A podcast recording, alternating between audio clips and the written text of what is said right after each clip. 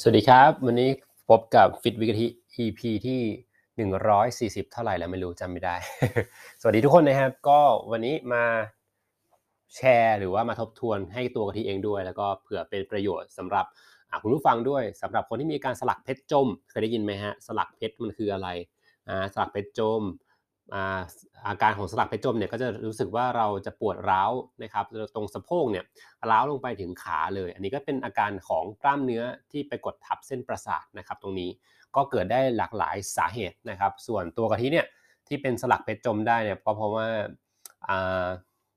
ไปปั่นจักรยานนะครับ ก็คือไปเข้าคลาส Rhythm Cycling ของ Absolute นะครับก็คือ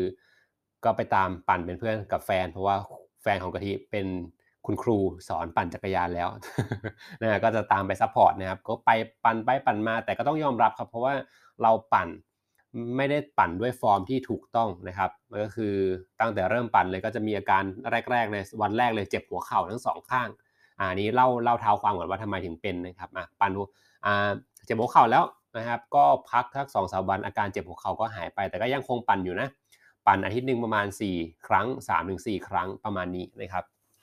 ก็ปั่นไปปั่นมาพอปั่นเริ่มรู้สึกสนุกแล้ว เริ่มรู้สึกฟอร์มถูกต้องแล้ว พอเราเริ่มรู้สึกว่าเราเจ๋งเว้ยเราปั่นตามครูได้แล้ว เราก็เริ่มห้าวมีความคึกคะนองนิดนึงนะครับ ก็เลยใส่เต็มที่ไปเลยนะครับ ก็คือมีอยู่คลาสหนึ่งก่อนประมาณเดือนธันวานะครับ ก่อนสิ้นปีนะก็คือปั่นแบบเต็มที่เลยสนุกมากสุดเหวี่ยงนะฮะจนลืม ฟอร์มที่ถูกต้องไป อันนี้ก็ไม่ดีนะครับ ก็คือพยายามถ้าเกิดทุกอย่างเลย ถ้าเกิดคุณทาฟอร์มไม่ถูกต้องเนี่ยโอกาสบาดเจ็บคุณจะน้อยมาก แต่กะทิย่องยอมรับว่าผิดที่กะทิเอง เพราะว่าไม่ได้ปั่นฟอร์มไม่ถูกต้องเอามันของตัวเองอย่างเดียวนะครับนะฮะก็ต้องแลกมาด้วย ก็ต้องมีราคาที่ต้องจ่ายก็คือเป็นเป็นกล้ามสลักเพชรจมเลยอักเสบเลยนะฮะเพราะว่าอาจจะนักกายภาพบอกว่าคุยกับเพื่อนๆนะที่เป็นคุณหมอกับรุ่นพี่อะไรเงี้ยครับของ ของเพื่อนของแฟนเหมือนกัน ก็คือเขาบอกว่าอาจจะเป็นสลักเพชรจมนะกล้ามเนื้อ ตัวนี้ชื่อว่า piriformis นะครับ piriformis นะครับก็คือลองไป search ดูได้นะครับ อาการสลักเพชรจมนะครับกดหยุดเหมือนเดิมก่อนได้เนาะถ้าเกิดยังไม่เห็นภาพว่ากล้ามเนื้อตรงนี้มันเกิดจุดเกาะต้นจุดเกาะปลายอยู่ตรงไหน แล้วมันไปกดทับเส้นประสาทตรงไหนเนี่ยก็เพื่อที่จะฟังให้ได้อรรถรสมากขึ้นนะครับ ก็สามารถกดหยุดแล้วไป search Google หรือว่า YouTube ได้ว่าอาการสลักเพชรจม หรือว่ากล้ามเนื้อ piriformis เนี่ยมันทับเส้นประสาทเนี่ยมันเป็นอย่างไรนะครับ แล้วก็ พอเรารู้เอ้ยรู้รูปร่างหน้าตาแล้วเนี่ยก็เดี๋ยวค่อยกลับมานะครับ กดฟังฟิตวิธีต่อก็ได้นะครับมาอันนี้ถือว่ากลับมาแล้วนะนะครับ ก็ก็เป็นมาก็ไม่ได้สนใจครับ เพราะว่าไม่เคยเป็นเกิดมาเพิ่งเคยเป็นครั้งแรกก็รู้สึกว่าเอ้ยตอนเรานอนพลิกตัวของสำหรับสำหรับอาการแต่ละคนก็จะไม่เหมือนกันเนาะแต่ว่าของอาทิตย์เนี่ยเวลานอนพลิกตัวตะแคงซ้ายขวาเนี่ยจะรู้สึกร้าวลงไปแฮมสตริงบริเวณก้นด้านล่างนะครับ ประมาณนั้นเลย ก็คือแบบทรมานมากเฮ้ยทำไมบิดตัวแล้วผมมันร้าวมันเจ็บมาก แต่พอนอนตรงๆ ไม่เป็นไรเดินปกติไม่เป็นไร อันนี้ก็แล้วแต่ความหนักความเบานะครับของอาการแต่ละคนว่ามันจะไปกดทับแล้วมันจะไปลงตรงส่วนไหนของขาประมาณนี้นะครับ ส่วนของที่เนี่ยจะเป็นแค่ไปตอนเวลาที่แบบว่าเราเปิดสะโพกออกครับบิดซ้ายบิดขวานะหรือว่านั่งเฉยๆเนี่ยพอเราอ้าขาออกหุบขาเข้าเนี่ยก็จะเริ่มรู้สึกเจ็บๆบริเวณสะโพกลงไปลามไปถึงตรง ตรงท้ายๆ ก้นกบจนถึงแฮมสตริงข้างล่างนะครับ ประมาณนี้ก็ก็ไม่ได้ไม่ไม่ได้ก็ก็ก็ละเลยละเลยไม่ได้ยืดไม่ได้ทำอะไรครับ ก็เอ้ยรู้สึกว่าเอ้ยปล่อยไว้เดี๋ยวมันก็คงหายเอง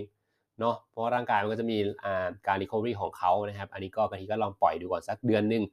พอผ่านไปเดือนหนึ่งผ่านไปปุ๊บมาพอมาเริ่มปีใหม่แล้วเอ้ยทำไมมันยังไม่หาย พอมันไม่หายปุ๊บเนี่ยก็ไปซื้อ นะครับนะยาผีบอกนะครับก็ยาครอบจักรวาลก็คืออะครอกเซียนะครับอะครอกเซียกับยาคลายกล้ามเนื้อประมาณอีก 2 ตัวนะครับ ก็ให้ให้เภสัชจัดให้นะครับ ไม่ได้ไปสั่งเองนะก็คือแบบบอกอาการนะครับ แล้วก็อ่าบอกว่าเราเคยกินยาตัวนี้นะครับเขาบอกโอเคกินได้นะ แต่ก็อาจจะกัดกระเพาะหน่อยก็ต้องกินพร้อมกับอาหารนะครับ ทันทีหลังอาหารทันทีก็เลยโอเค แต่พอกินไปกินมาถามว่ารู้สึกดีขึ้นไหมจากเจ็บร้อยเปอร์เซ็นต์เนี่ยก็จะเหลือประมาณสัก 20 30%ก็ถือว่าโอเคในระดับหนึ่ง แล้วก็พอหมดยาชุดนั้นนะประมาณ 5 วัน ก็ไม่ได้กินต่อแล้ว แต่อาการมันก็ยังอยู่อะอาการมันก็ยังอยู่แล้วรู้สึกว่าเฮ้ยเฮ้ยทำไมล่ะนะฮะแต่ก็แต่ก็รู้ตัวนะแต่ไม่ทำเพราะว่าหนึ่งเลยไม่ได้ค่อยได้ยืดขา แต่ว่าใช้ขาเยอะ อันนี้ก็เป็นข้อที่ผิดพลาดไปนะครับ ไม่ได้ยืดด้วย แล้วก็ปล่อยละเลยกินยา แล้วก็พอยาหมดก็ไม่ได้ยืดต่อนะครับ แล้วพอแล้วไปปั่นไปปั่นมาก็คือปล่อยไปเลย คิดว่ามันจะหายเอง พอผ่านไป 2 เดือนแล้ว พอมาเริ่มต้นกุมภาแล้วจนถึงณวันนี้นะฮะที่กะทิได้ไปหานักกายภาพบำบัดมาเนี่ยรู้สึกว่าเอ้ยมันไม่ไหวแล้ว พอรู้สึกว่ามันลำคาญนะครับ มันเริ่มมีผลกระทบต่อจิตใจ ว่าเอ้ยทำไมมันไม่ร้อยเปอร์เซ็นต์ร่างกายเราอยากจะให้มันร้อยเปอร์เซ็นต์ก็เลยแบบเฮ้ย เอาวะวันนี้เป็นไงเป็นการนัดไปที่กายภาพคลินิกกายภาพนะครับ ก็คือหมอคนไหนก็ได้ขอให้แบบวันนี้ขอให้มันรักษาให้มันถูกจุดเถอะนะครับ ก็เลยนัดไปที่ กัญญาคลินิกนะครับ ก็อันนี้กัญญาคลินิกจะอยู่ตรงแถวเส้นสิรินทรตรงปิ่นเกล้านะครับ ซึ่งเมื่อ2อสปีที่แล้วเนี่ยกะทิก็ไปรักษามาที่นี่ก็รู้สึกว่าไป3 2 3ครั้งเนี่ยก็เริ่มดีขึ้นนะครับหมอรักษาถูกจุดหมอเก่งนะครับ ก็ไม่ได้ราคาโฆษณานะครับ ก็เป็นปากต่อปากก็ไปหา แต่ว่าไปหาครั้งนี้ก็ไม่ใช่หมอคนเดิมนะ เพราะว่าคุณหมอที่รักษากะทิคนเดิมเนี่ยคิวเขาเต็ม ก็กะทิก็บอกใครก็ได้ครับพี่ตอนนี้ไม่ไหวแล้ว รู้สึกมันรำคาญมากเลยนะครับ ก็ ไปเจอกับวันนี้ก็นัดไปตอนเที่ยงนะครับ ไปเจอกับเภสัชนะฮะก็ซึ่งตอนนี้ตอนที่อัดอยู่ก็ประมาณบ่ายสองนะฮะพอทำกายภาพเสร็จก็ไปกินข้าวกินข้าวเสร็จกลับมาอัดพอดแคสต์เลยเพราะว่ากลัวลืมนะครับว่านักกายภาพเขาพูดอะไรแนะนำอะไรกับกะทิบ้างเผื่อจะเป็นประโยชน์กับเพื่อนๆคนที่เป็นอาการเหมือนกัน โดยที่แบบเอ้ยยังสองจิตสองใจดีว่าเอ้ยจะไปหานักกายภาพดีไหมหรือว่าข้อหนึ่งสองสามสี่จะปฏิบัติตามกะทิอย่างไรดีอะไรเงี้ยก็เป็นให้เป็น option ให้ให้ให้คุณผู้ฟังได้ได้ลองฟังดูนะครับว่า ถึงเลเวลไหนแล้วถึงควรไปนะหากายภาพหรือว่ากินยาแล้วหายอะไรเงี้ยฮะก็หนึ่งเลยนะครับ ก่อนไปหานักกายภาพคุยกับคุณหมอที่เป็นเพื่อนกัน ให้เขาแนะนำให้เป็นยืดท่า figure fourนะครับไปดูได้เลยท่า figure four หรือว่าโยคะก็คือเป็นท่ายืดก้นนั่นเองก็คือเป็นกล้ามเนื้อที่เขาตึงนะครับให้ยืดวันละ3 ถึง 4 ครั้งเช้ากลางวันเย็นก่อนนอนยืดได้เลยนะครับทำแล้วก็ดีขึ้นแต่ว่าไม่ร้อยเปอร์เซ็นต์นะครับก่อนที่จะอันนี้คือก่อนที่จะไปหานักกายภาพนะแล้วก็ ให้กินยา Arcoxia กับ Norgesic นะครับก็เป็นชื่อยา 2 ตัว Arcoxia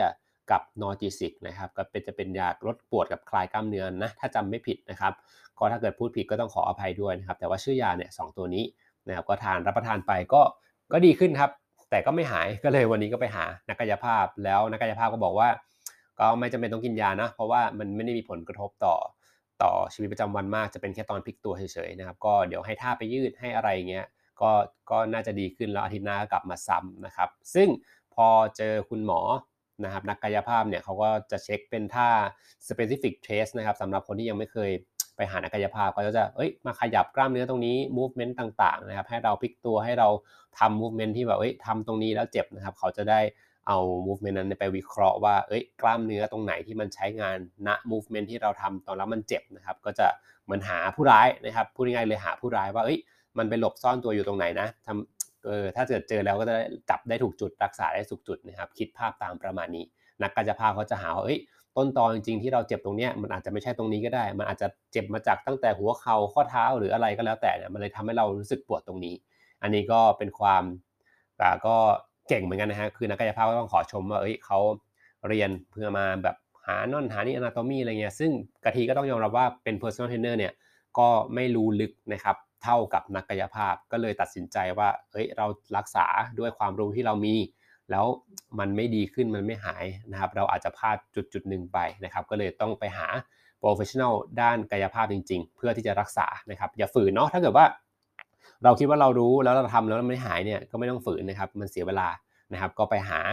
คุณหมอเลยดีกว่านะครับ จะได้ไม่ต้องเดาว่าเอ้ยมันเป็นแบบนี้นะนะก็ไปหาคุณหมอกายภาพวันนี้ก็คือจบนะครับ ก็คือแบบเขาก็รู้เลยว่า เอ้ย ที่กะทิมีอาการเจ็บหัวเข่าตอนปั่นตอนแรกเนี่ยมันอาจจะเป็นแผลลึกๆข้างในที่หัวเข่าแล้วมันทำให้กล้ามเนื้อรอบๆ หรือว่าแฮมสตริงควอดหรือว่าไอทีแบนน่องเนี่ยมันทำงานหนักขึ้น แล้วมันเลยทำให้แบบสะโพกก็จะเกรงหรือว่ามันมันเป็นเชนต่อๆกันมาครับคือกล้ามเนื้อเนี่ยมันไม่ใช่เจ็บตรงนี้แล้วจะเมื่อยแล้วมันจะสาเหตุมันคือตรงนี้มันอาจจะเป็นตรงอื่น เจ็บมาก่อนแล้วมันก็ลาม ดึงกันไปดึงกันมากล้ามเนื้อมัดนั้นตึงมัดนั้นหย่อน มัดนั้นหย่อนเป็นกล้ามเนื้อ imbalance นะครับก็เลยแบบเลยทำให้สะโพกกลายเป็นแบบ piriformis แบบเป็นการอาการสลักเพชรจมนั่นเองนะครับก็คือมันเขาบอกว่าอาจจะเป็น piriformis ด้วย แล้วก็อาจจะเป็นจากหัวเข่าที่ได้รับบาดเจ็บด้วยนะครับ ก็มาถึงเขาก็จะนวดนวดคลึงคลึงกดกดคลายกล้ามเนื้อก่อนนะครับก็ประมาณ 10 นาที นะครับนวดนวดนวดก็เหมือนแบบเราเหมือนเป็นการ warm กล้ามเนื้อครับให้กล้ามเนื้อมีความยืดหยุ่นมากขึ้นนะครับแล้วขั้นที่ 2 ต่อไปเนี่ยเขาก็จะทำการอันตราซาวนะครับก็คือจะทาเจลหล่อลื่นก่อนนะครับ แล้วก็ให้เหมือนไม่รู้ทาเจลเพราะว่าอะไรนะก็คืออาจจะแบบส่งคลื่นไปได้ง่ายขึ้นก็เป็นได้เพราะเป็นเป็นเป็นน้ำเนาะมันจะทำให้คลื่นเนี่ยอันนี้เป็นความคิดของกะทิเองนะ น่าจะเรียนวิทย์มาตอนมต้น สื่อคลื่นลงไปนะครับ ให้มันแบบ ง่ายมากขึ้น พอเอาเขาจะมีเครื่องอันดัซาวเนาะถ้าเกิดคนที่เหมือนอันดัซาวท้องคุณแม่ประมาณนั้นครับ เครื่องเล็ก ๆ ประมาณนั้น แล้วก็ก็จะปรับคลื่นได้ความถี่ว่าจะให้เบาให้แรงอะไรเงี้ยครับก็จะมาจี้ตรงกล้ามเนื้อบริเวณที่เราปวด ถ้าเกิดจี้ไปแล้วตรงไหนไม่หน่วงไม่เจ็บไม่อะไรเงี้ยแสดงว่าก็ปกตินะครับ แต่ถ้าเกิดว่าจี้ไปตรงไหนแล้วมันโหเหมือนแบบมีคนเอามีดมากรีด มีคนแบบโหหน่วงแบบ ไม่มีแรงเลยเจ็บมากปวดมากเลยอันะคือแบบ ก็เริ่มมีแบบอาจจะมีการอักเสบเกิดขึ้นตรงนั้นนะครับ ซึ่งกะทิเนี่ยโอ้โหจี้ไปตรงไหนก็โดนเต็มๆเลยโหจะร้องไห้ จริงๆนะกัดฟันเลยแบบจิกหมอนเลยแบบโหเจ็บมากนะครับ ตอนทำไปทำมาเนี่ยร้องลั่นห้องเลย มีคนนอนอยู่ข้างๆเตียง แต่ว่าเป็นห้องกั้นนะครับเขาคงแบบขำขำกะทิว่าอันนี้มันร้องร้องทุกร้องทุกจุดที่หมอกดเลยครับ เพราะว่ากะทิเนี่ยน่าจะอักเสบเยอะมากนะครับนักกายภาพบอกมาประมาณนี้นะครับ ถ้าจิ้มไปแล้วโดนแสดงว่าดีนะครับ ก็ ยถามนักกายภาพว่าอาการหนวดอาการปวดเนี่ยมันทำงานยังไง คือเหมือนแบบเขาส่งคลื่นไปเนี่ยให้ร่างกายเหมือนรับรู้ว่าเอ้ยตรงนี้มันอักเสบนะมันเป็นแผลนะ ให้ร่างกายทำการ recovery ตรงนี้เร็วขึ้นเหมือนส่งส่งเลือดมาเลี้ยงตรงนี้เยอะขึ้นกว่าเดิมนะครับ ประมาณนี้นะครับไม่รู้ว่าข้อมูลนี้อัปเดตหรือยังนะ แต่ว่ากะทิเมื่อ 2 ปีที่แล้วไปถามคุณหมออีกท่านหนึ่งมาก็เขาบอกประมาณนี้นะครับทำไมต้องใช้อันตราซาวนะฮะประมาณนี้นะนะครับ ก็อันตราซาวไปด้านซาวมานะครับ ก็ตอนแรกสะโพกเนาะแล้วก็เอ้ยแล้วพอหลังอันตราซาวเสร็จทุกครั้งเขาจะให้ขยับ movement เดิมที่เราเจ็บนะครับ ซึ่งมันก็ยังไม่หาย พอทำสะโพกอันตราซาวสะโพกมันก็ดีขึ้นแต่ว่าดีขึ้นจาก100%อร์เซ็นต์อาจจะเหลือสัก70%แต่มันก็ยังไม่หายก็เลยแบบลามไปแฮมสตริงนะครับก็เลยแบบอะจี้ไปอันตราซาวแฮมสตริงต่อปุ๊บโอ้ทีนี้ดีขึ้นมากเลยครับหายเป็นปลิดทิ้งเลยหายแทบ100%เปอร์เซ็นต์เลย แต่ก็ยังมีอาการอีก10%ที่แบบตึงๆอยู่นะครับตอน แล้วเขาคุณแล้วคุณหมอก็แบบหาไปเรื่อยๆครับพอไปเจอหัวเข่าอ่าพอกดแล้วรู้สึกตึงๆ ก็เลยแบบไปอันตราซาวที่หัวเข่าโหทีนี้แบบ ไม่หาคำบรรยายไม่ถูกเลยมันเจ็บมาก เจ็บจริง ๆนะครับ ก็จีสองจุดเนาะก็คือหัวเข่าด้านหน้าหัวเข่าด้านข้างนะโหเจ็บน้ำตาจะไหลเลย แต่ว่าพอทำเสร็จแล้วพอขยับเนี่ยก็หายเกือบร้อยเลยประมาณ 95%นะครับก็คือแบบเอ้ย แสดงว่ามันเจอผู้ร้ายถูกจุดแล้วนะครับเขาบอกว่าอาจจะเป็นที่หัวเข่าที่ เจ็บมาก่อน แล้วก็อาจจะเป็นก้นไอ้กล้ามเนื้อ piriformis เนี่ยที่อักเสบนะครับจะไปแบบเลยทำให้แบบเจ็บนะครับ แล้วเขาก็บอกว่าก้นของกะทิเนี่ยข้างซ้ายมันไม่ค่อยทำงานนะครับ ให้การบ้านก็คือไปไปฝึกกล้ามเนื้อก้นเพิ่มมากขึ้น เพราะว่าไอ้กล้ามเนื้อ piriformis เนี่ยที่มันอยู่ลึกๆเนี่ยเป็นกล้ามเนื้อมัดลึกมากเลยครับคือมันไม่ควรจะ feel เพราะว่าถ้าเกิดเรากางขาออกแล้วเนี่ยมันควรจะเป็นหน้าที่ของ gluteus medius คือการก้นด้านนอกเป็นกล้ามเนื้อชั้นนอกมากกว่า แสดงว่าเนี่ยกะทิไม่ได้โฟกัส คือเหมือนให้คุณหมอให้ไปสร้างกล้ามเนื้อก้นเพิ่มมากขึ้นนะครับให้ไปฝึก focus control กล้ามเนื้อก้นมากขึ้น เพราะว่ามันจะได้ช่วย support กล้ามเนื้อมัดเล็กๆ ข้างในให้มัน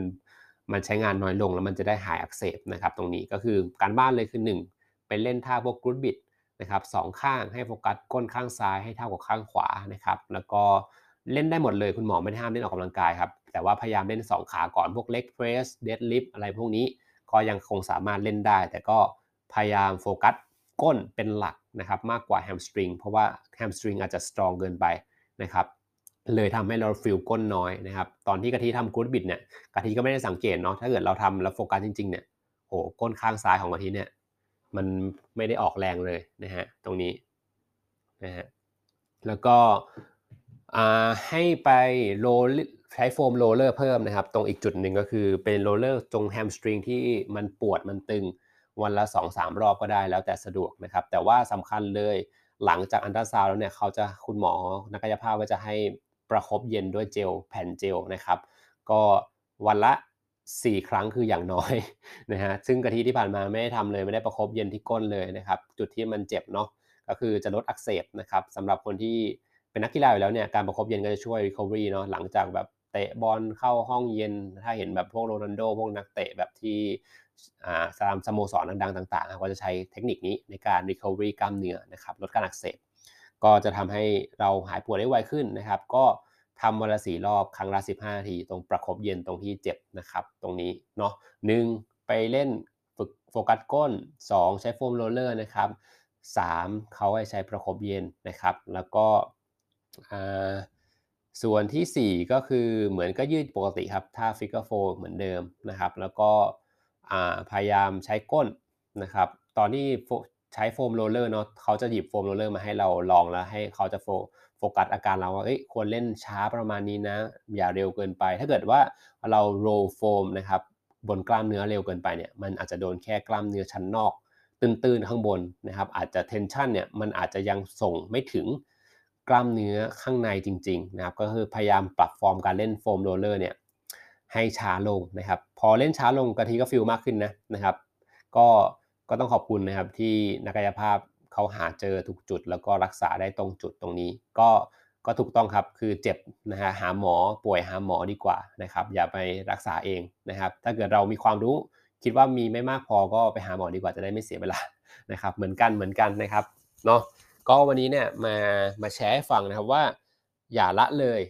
ร่างกายหรือกล้ามเนื้อตัวเองเหมือนกะทินะครับ เพราะว่ามันมีราคาที่ต้องจ่ายจริงๆ มันแบบทรมานมากแล้วมันกว่าจะรักษากว่าจะมาหาหมอเนี่ยก็ทิ้งระยะเวลาประมาณเกือบเกือบ 2 เดือนประมาณ 2 เดือนเต็มๆเลยนะครับ ซึ่งของอาทิตย์เนี่ยอาทิตย์ก็เริ่มถามคุณหมอนะว่าเอ้ยของอาทิตย์เนี่ยมันหนักไหมอาการแบบนี้เขาบอกว่าไม่หนักนะครับ อันนี้คือถือว่าเบามาก แต่ถ้าเกิดสำหรับ คุณผู้ฟังบางคนเนี่ยถ้าเกิดมีอาการเจ็บอยู่ ไม่ว่าจะเป็นส่วนไหนของร่างกายนะครับ ก็อย่าปล่อยทิ้งไว้ไม่งั้นมันอาจจะเป็นพังผืดแล้วพอเป็นพังผืดมันก็จะรักษาแบบได้ค่อนข้างยากกว่าเดิม ใช้เวลานานกว่าเดิมนะครับอย่าชะล่าใจจริง ๆ ตรงนี้ เพราะว่ากะทิก็เคยเป็นแล้วเนี่ยอันนี้คือครั้งที่ 2 ในชีวิตนะครับที่มาหานักกายภาพ ครั้งแรกย้อนกลับไปที่ตอนไป Spartan Race ตอนที่พัทยาประมาณ 3 ปีที่แล้วเนี่ยก็เจ็บสะบักกล้ามเนื้ออาจจะฉีกตรงนี้นะครับ ก็ ก็คือเล่นเล่นแบบเมามันเกินไปเหมือนกัน อันนี้ก็เหมือนกันสาเหตุอ่าก็คือทำฟอร์มที่ไม่ถูกต้องนะครับหนึ่งเลยทำอะไรก็แล้วแต่รักษาฟอร์มของตัวเองมีสติตลอดนะครับสองถ้าเจ็บไปหาคุณหมอเถอะ อย่าเสียเวลาเลยนะครับวันนี้ก็มาแชร์ให้ฟังสั้นๆนะครับก็ไม่สั้นเท่าไหร่จะ 20 นาทีแล้วนะครับว่า เราควรปฏิบัติอย่างไรเมื่อเราเจ็บนะครับ แล้วก็ถ้าเกิดมีอาการสลักเพชรจมเนี่ยกันหนึ่งสองสามสี่ขั้นตอนสเต็ปการรักษาประมาณนี้นะ แล้วก็ ถ้าเกิดใครทำถึงขั้นตอนไหนอยู่แล้วมันไม่ดีขึ้น ก็แนะนำให้ไปหาคุณหมอก็คือจบนะครับ ตรงนี้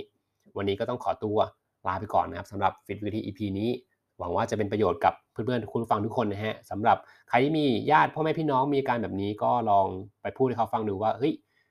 ลองดูไปหานักกายภาพดูนะครับนะเก่งๆ มีทุกที่เลยนักกายภาพทุกคนก็คือสู้ๆครับ แล้วเจอกันใหม่ EP หน้าขอบคุณครับ